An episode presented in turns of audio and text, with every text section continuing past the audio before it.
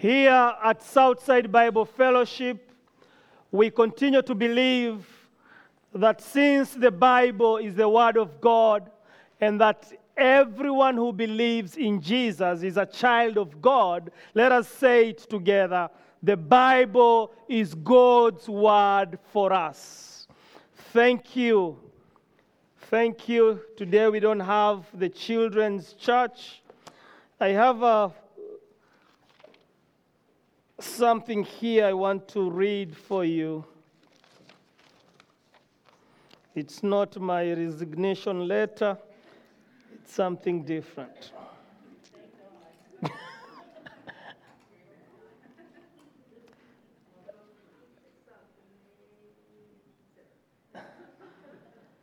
John was sentenced to death in 1975 for the murder of his neighbor James, an ice cream vendor in a southern state. John was 17 when he was convicted. He was found guilty primarily because of the testimony of a fifth grade boy who said he saw John and another young male violently attack the ice cream vendor on a city street corner.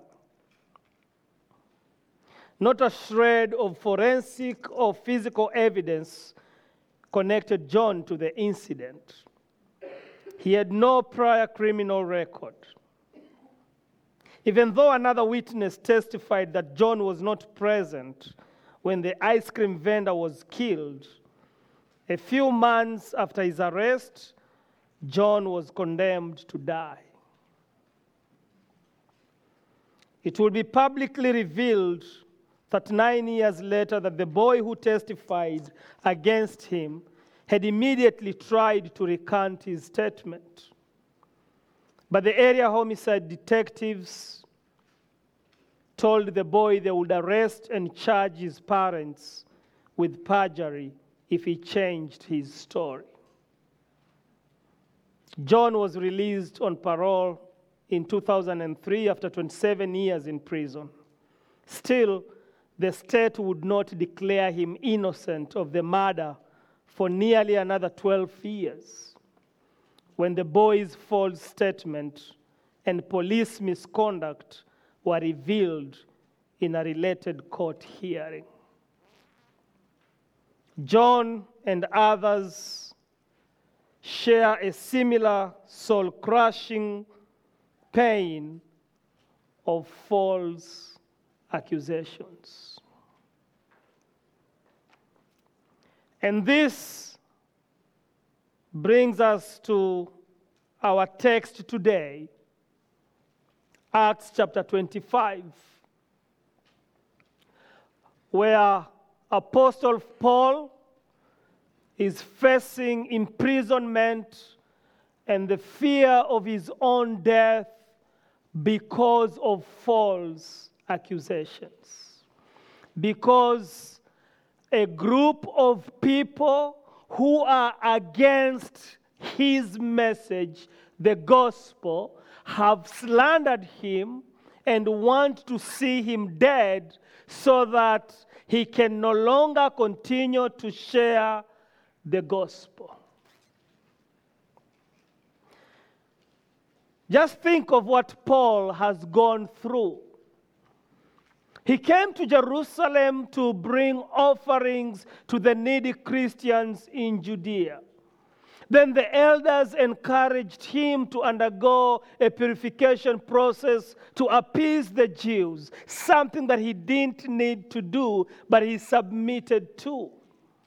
Then he was arrested at the temple and almost killed, bleeding in tears. He addressed the crowd, telling them that he is innocent.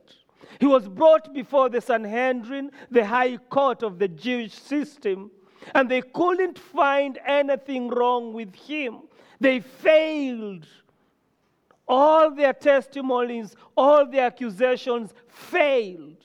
Then he was taken before the governor, Felix, a Roman governor, And he still found him innocent. But when he left, Felix left Paul in prison because he wanted to appease the Jews. And now he's about to face a new governor called Festus, who also is facing the pressure of appeasing the Jews, but who also knows that Paul is innocent.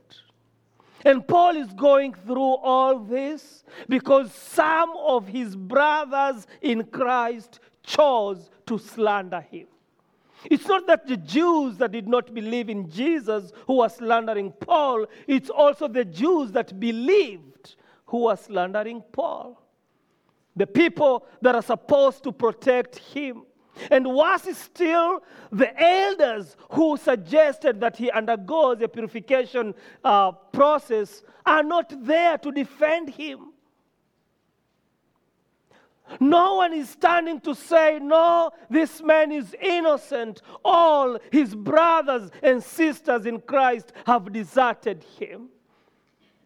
Paul is probably asking, What did I do to deserve this?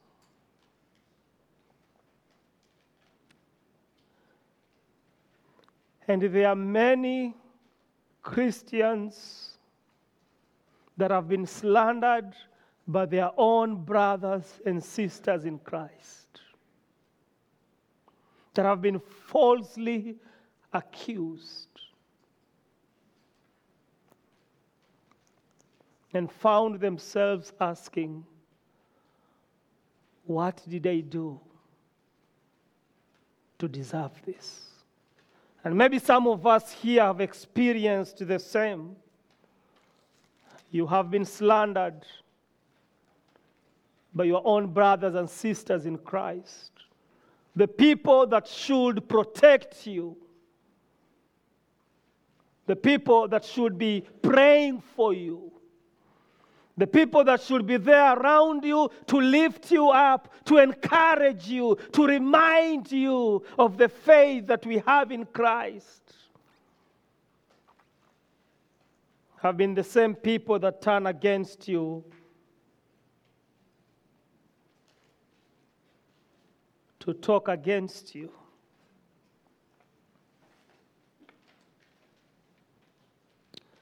When the Jews asked Festus to allow Paul to return to Jerusalem, Festus was willing to do that.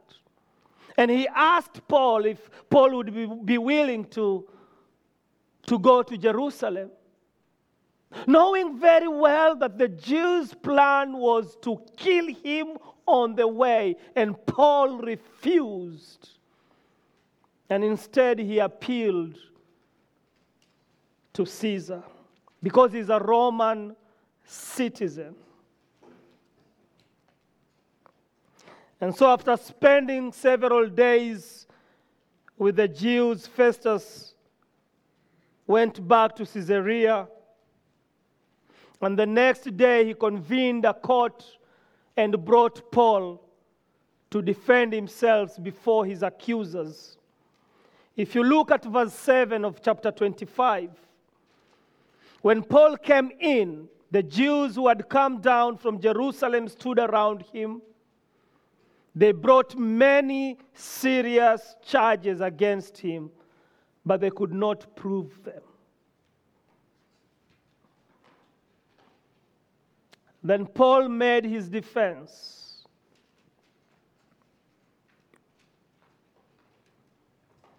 And he says, I have done nothing wrong against the Jewish law or against the temple or against Caesar.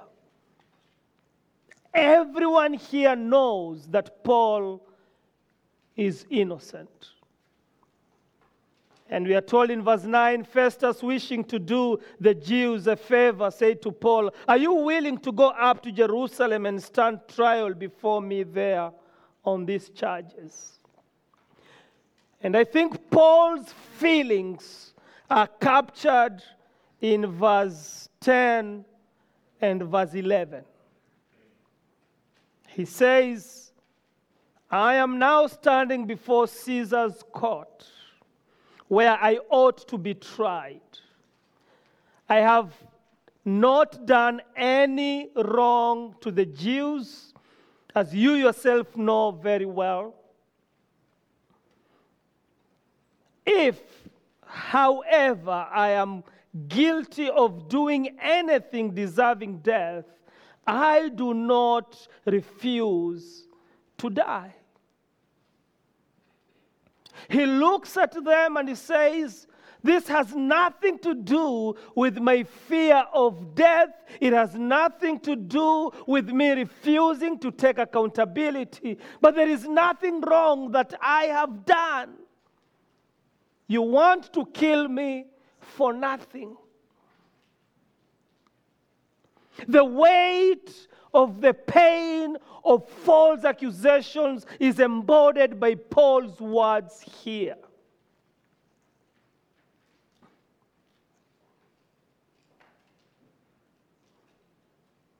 But if the charges brought against me by these Jews are not true, no one has the right to hand me over to them. I appeal to Caesar. He knows that he will not get justice from the Jews or even from Festus. And therefore, Festus has to submit to Paul's request, even though he knows that Paul is innocent. This is another way the Lord protects his servant because God had promised Paul. The Lord, when he appeared to Paul, he told Paul that you will testify of me in Rome. And therefore, he continues to protect him, to take him to Rome so that he can testify of him there also. The experiences that we face may not be as extreme as Paul's experiences. The accusations that we may face, the slanders that you and I may face, may not be as extreme as what Paul faces here. But every slander is destructive. Every false accusation crushes the spirit. It brings discouragement and disappointment. Just think of the many Christians who are afraid to be part of any church because they were slandered by fellow Christians. Think of the pastors and church leaders, whom some of them are now selling ice cream because they were slandered by their fellow Christians. And they are no longer serving the Lord. They're no longer part of any church because they are afraid of experiencing the same thing. Now, if one of you has experienced this, you know how painful it is.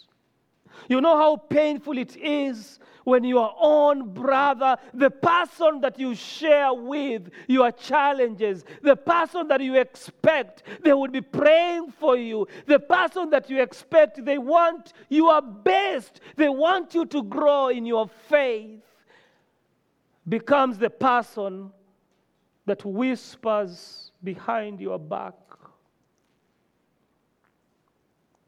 And we do this all the time we slander others. And you know how we do it? You hear a rumor, you haven't proved it. You haven't investigated to know whether it's true or false, but you pass it to the other person. Some of us do it in a very spiritual way. Father, we are in a prayer meeting, and you hear someone praying, Oh Lord, I pray for Pastor Valerian. Lord, I know he's been beating his wife. And I know, Lord, I've been telling her to report him, but she loves him too much to report him. But I know he still beats him because the other day she had a black eye. And therefore, Father, I just pray that this remains a secret between me and her, but that you may strengthen her to report him, Lord. And just as I promised that I will not tell anyone else, I'm just telling you, Father, because I know you want to know this. Oh, thank you, Lord.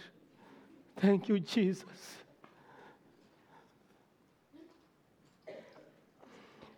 And you are in a prayer meeting. And as you pray, the others are opening their eyes asking, you know, people talk with their eyes, right? So.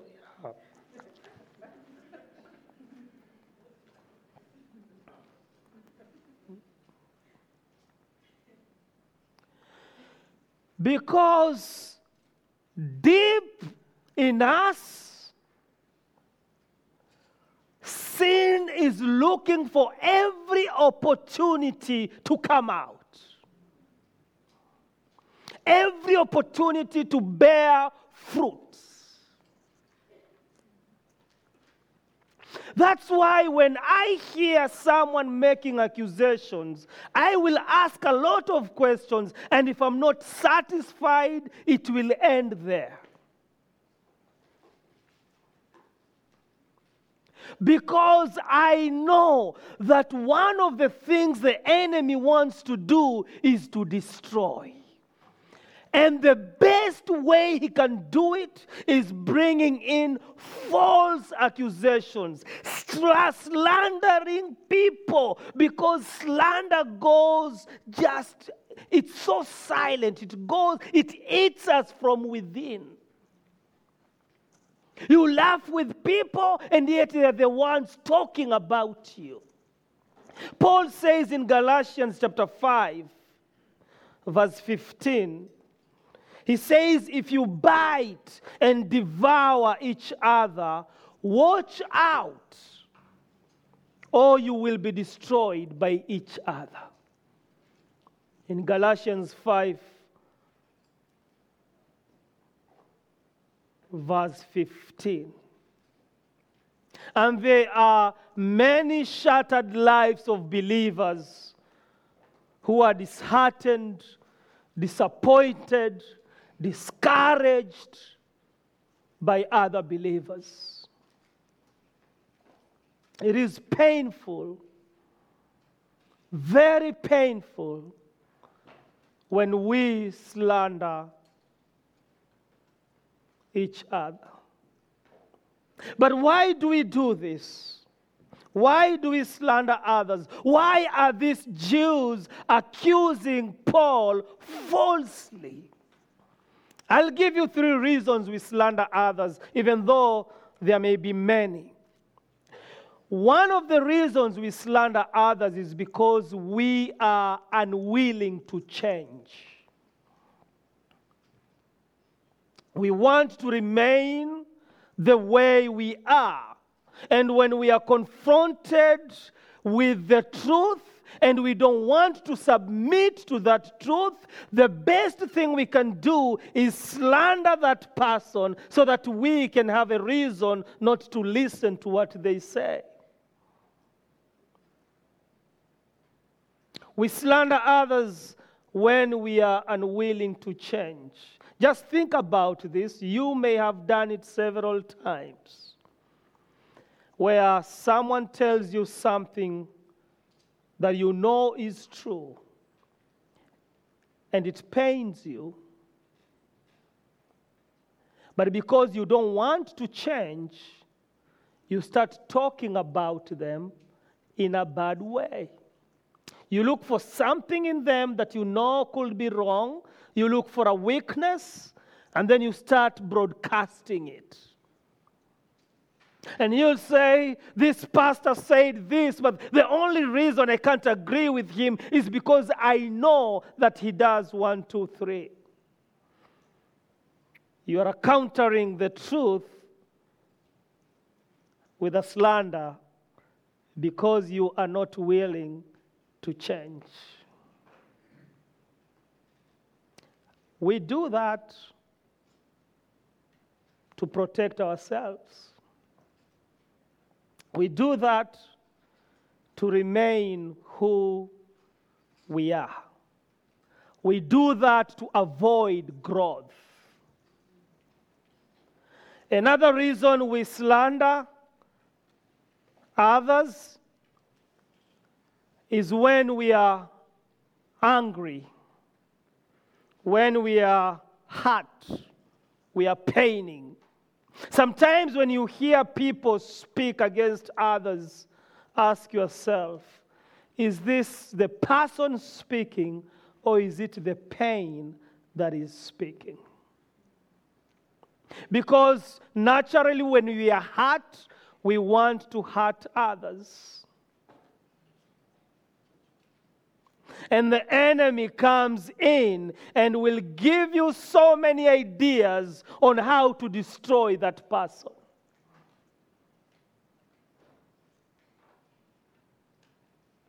And you'll find yourself saying, I also know this about him, but I'm not going to tell anyone.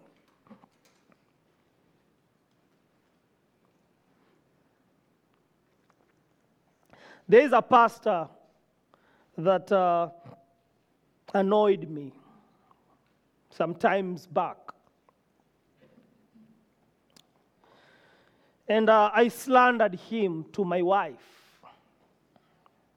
Told my wife about every bad thing I knew about him. I wanted my wife to hate him.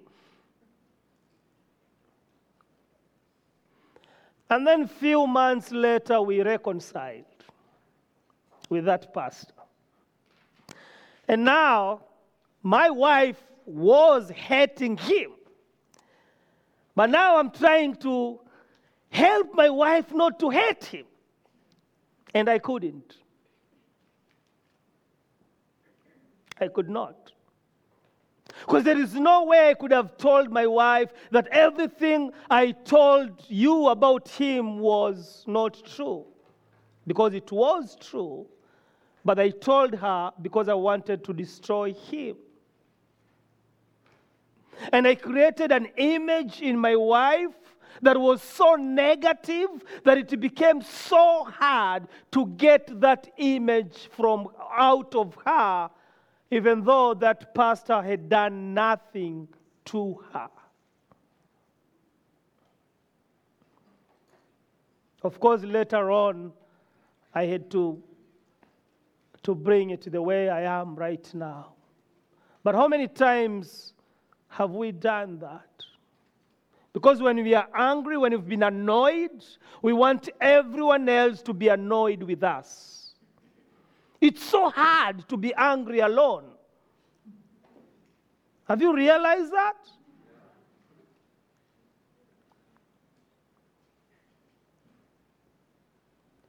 We slander others when we are unwilling to change.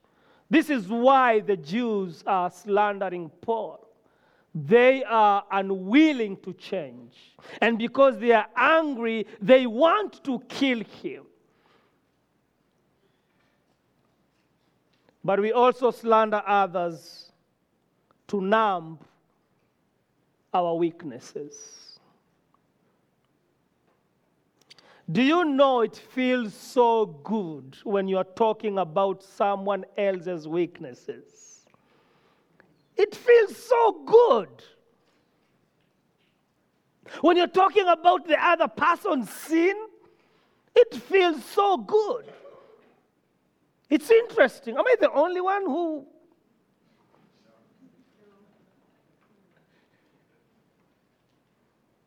Am I the only one who has experienced this? Who has enjoyed talking about other people's weaknesses? Am I the only one that has sat down and listened to a slander?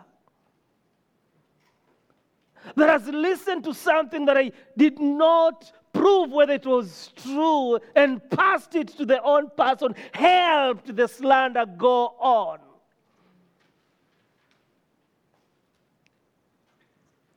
Am I the only one whom, instead of using that opportunity to encourage, to pray for that person, I used it to destroy?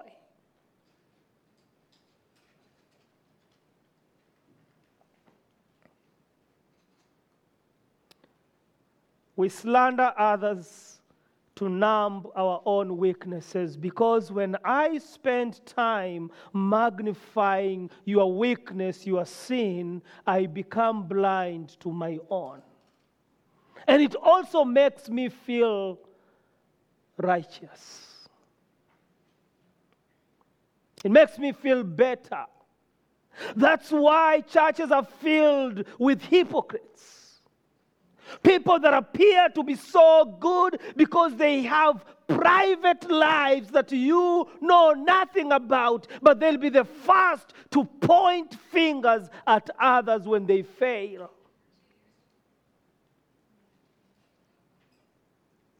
One of the reasons some of us are afraid being open is because we don't want people to know our weaknesses. And it could be because we don't trust them. It could be because we've been slandered before and we don't want to go through it again. And therefore, you have churches full of people, but there is no fellowship. Because we cannot have a genuine fellowship if we cannot be open to one another. But because Christians are famous for shooting the wounded, we come together and we hold on to what we are going through.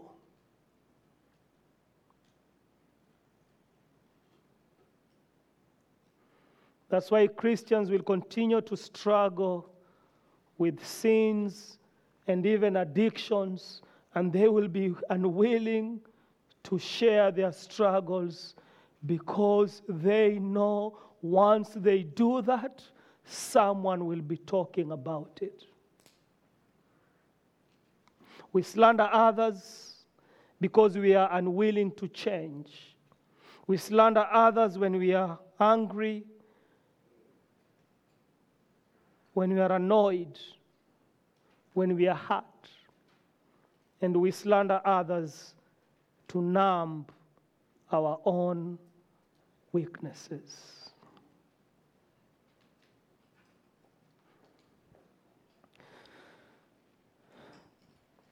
And maybe instead of asking, What have I done to deserve this? Maybe we should ask what has he done to deserve this? What has she done to deserve mistreatment, to deserve slander? Instead of just thinking about ourselves and the pain we may have experienced, let us think about others and ask ourselves, what have they done to deserve my slander? What have they done to deserve my mistreatment as a brother, as a sister in Christ? Because the Bible says in Ephesians chapter 4, verse 29, it says, Let no corrupt talk come out of your mouths but only such as is good for building up, as fits the occasion, that it may give grace to those who hear it. In other words, as believers, we should communicate to build, not to destroy. Now, you will be tempted to communicate to destroy. This happens even between spouses. You get angry and you turn to the other, you look at him, and you're like, I don't even know why I got married to you. You get angry, you turn to the other person, and you look at her, and you're like, Who told me to marry you? What was I thinking? Of course, the next day you, things will go on well. You will forget about all that. But let me tell you, there are things that you can say to someone, and even though they will behave as if everything is okay, they will never forget what you said. They will never forget what you said. And that's why it's important for us to be careful and choose to build rather than to destroy. You know, when you are angry, you can say so many things, and many of us have said things that we wish we had not said. Because anger generates in you some energy. When you are angry, you feel so strong. That energy needs to be used because anger, it's a, the emotions in us boil when we are angry. We want to get it out. You feel so strong, you can even destroy everything before you. That's why some people would kick a cow or a cat or a dog. You feel so strong when you're angry.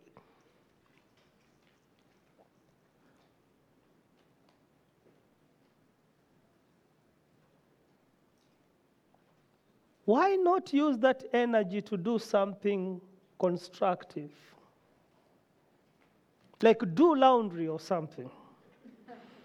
Get so angry and clean the house. Use that anger instead of destroying to at least do something constructive. Get so angry and cook dinner that day. When someone comes and they see you doing stuff and they ask you, Why are you preparing meals? This I'm so angry. Get so angry, go to the other neighbor and mow their lawn. Use it to do something better. Let them ask, What's going on? I am so angry, I'm going to mow your lawn today. Because if you are not careful, you will find yourself destroying the other person, and there are so many lives that have been shattered, spirits that have been destroyed because someone was so angry and they couldn't control themselves. And the enemy is rejoicing when he sees that happen. He rejoices when he sees a Christian out of control, destroying other Christians. We are doing his work.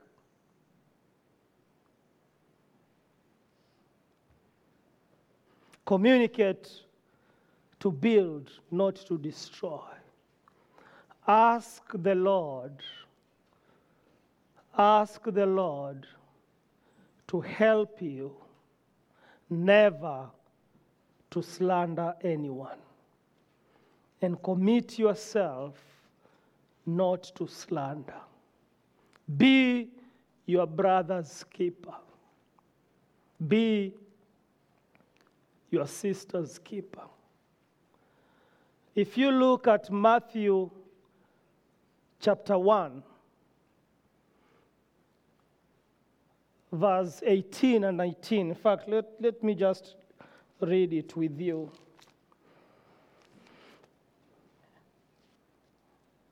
As we think of Christmas and the birth of Jesus Christ, in Matthew chapter 1, verse 18 and 19, it says, This is how the birth of Jesus, the Messiah, came out. His mother Mary was pledged to be married to Joseph, but before they came together, she was found to be pregnant through the Holy Spirit. Now, look at verse 19. Because Joseph, her husband, was faithful to the law and yet did not want to expose her to public disgrace. He had in mind to divorce her quietly. Joseph is a good example here. He chooses not to broadcast his wife's pregnancy. He knows it's against the law. He is faithful to the law. He's a just man, but he chooses to divorce her quietly, not to subject her to public disgrace. Today we do the opposite. We want to publicize other people's weaknesses. We want to broadcast them. Some of us have the talents of broadcasting. We are talented broadcasters. We are very good reporters. We only use our talents in a wrong way.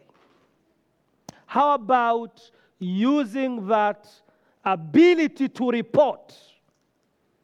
How about using it to spread the good news?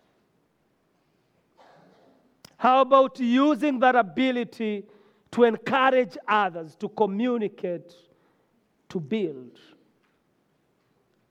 instead of to destroy? Because God expects each one of us to be each one of us's keepers. Be your brother's keeper. Choose not to slander anyone. Father, I thank you this morning. I bless your name and I glorify you. As we look at our brother Paul and we see how painful it is to be slandered by your own brothers. Help us, Lord, not to be part of that. Help us, Father, not to participate in destroying others. Help us, Lord, to desire to build one another so that we can bring glory to you. Help us to be used as your children who are looking out for each other. Help us to be a family that glorifies you, a family that comes alongside one another, a family that is not ashamed to be identified with you, a family that seeks your kingdom and that seeks to build, not to destroy. May the enemy never find a footstool among us. May you be glorified as we continue to stand in you. May you be glorified as we hold on to one another in this journey. May you be glorified as we proclaim your truth in love. In Jesus' name, amen.